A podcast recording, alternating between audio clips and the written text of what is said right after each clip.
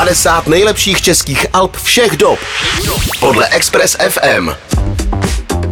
Ve večerní show se opět zaměříme na jednu výjimečnou desku a to z českého hudebního rybníku. Čeká nás opět jedna z příček mezi 50 nejlepších hudebních alb české hudební historie. I když projekt WWW v čele s Ondřejem Anděrou a.k. Sifonem byl u samotných počátků českého hiphopu v 90. letech, regulární debit Neurobít vyšel až v roce 2006.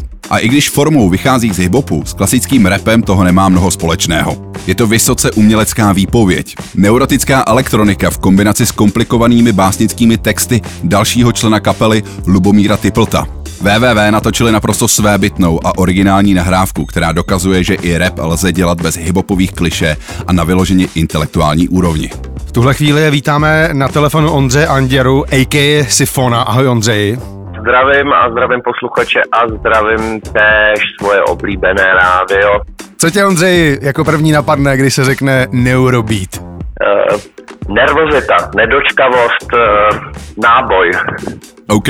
A jak vzpomínáš na rok 2006, kdy album vyšlo? Pomalé probouzení se z vlivu 90. let, takový takový přerod, protože jsme aktivitou svojí děti 90. let, co se týče toho, když jsme se tak trošku mentálně probrali a něco začali dělat. Takže to byl takový přerod pro mě. Taky jsi říkal, že máš s neurobítem spojenou nervozitu. Proč, prosím tě?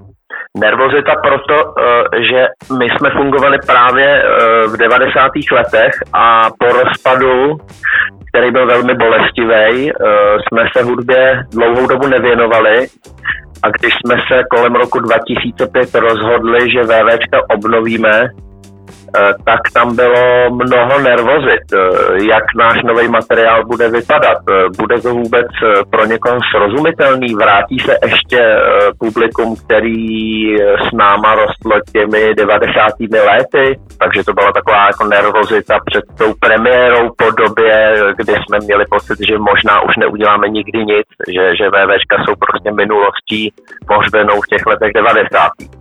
Na WWW je často vzpomínáno jako na jednu z prvních českých hibopových kapel. Eh, přestože ta deska do toho žánru úplně nezapadá, tak eh, jak si toto škatulkování vnímal? Já jsem uh, vlastně tu desku za repovou považoval, protože uh, přestože tam malinko pracuji, dejme tomu s nějakou melodií nebo harmonií nebo souzvukem nebo dvojhlasem, tak jsem se nikdy nepovažoval za zpěváka, takže pro mě to byl pro mě to bylo navazování na, na, na repový kořeny a pro mě to rap byl.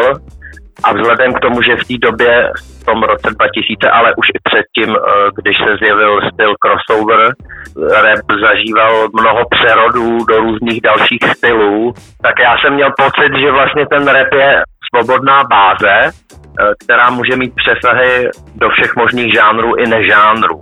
Nicméně bylo zase zajímavý z mého hlediska ten rap přibližovat lidem, který by si ho jinak vůbec neposlechli. Jak se na nahrávku s odstupem času díváš? Případně jestli je tam něco, co by si na ní změnil? Nezměnil bych nic. Eh, jediný, co je pro mě zajímavý, eh, sledovat takhle ze vzdálenosti těch let, jak jsem to vlastně tenkrát myslel a jak jsem skládal hudbu. Ten neurbít vznikal velmi intuitivně, kdežto třeba dnešní věci dělám už určitou zkušeností a určitě se stalo třeba to, že jsem třeba vytradila určitá agrese z naší současné tvorby, protože se samozřejmě v průběhu let změnil i pohled na život a člověk zažil spoustu věcí. OK, díky moc. Tak jo, děkuju. Taky mějte se a mějte se. Čau, čau. 50 nejlepších českých alb všech dob. Všech dob. Podle Express FM.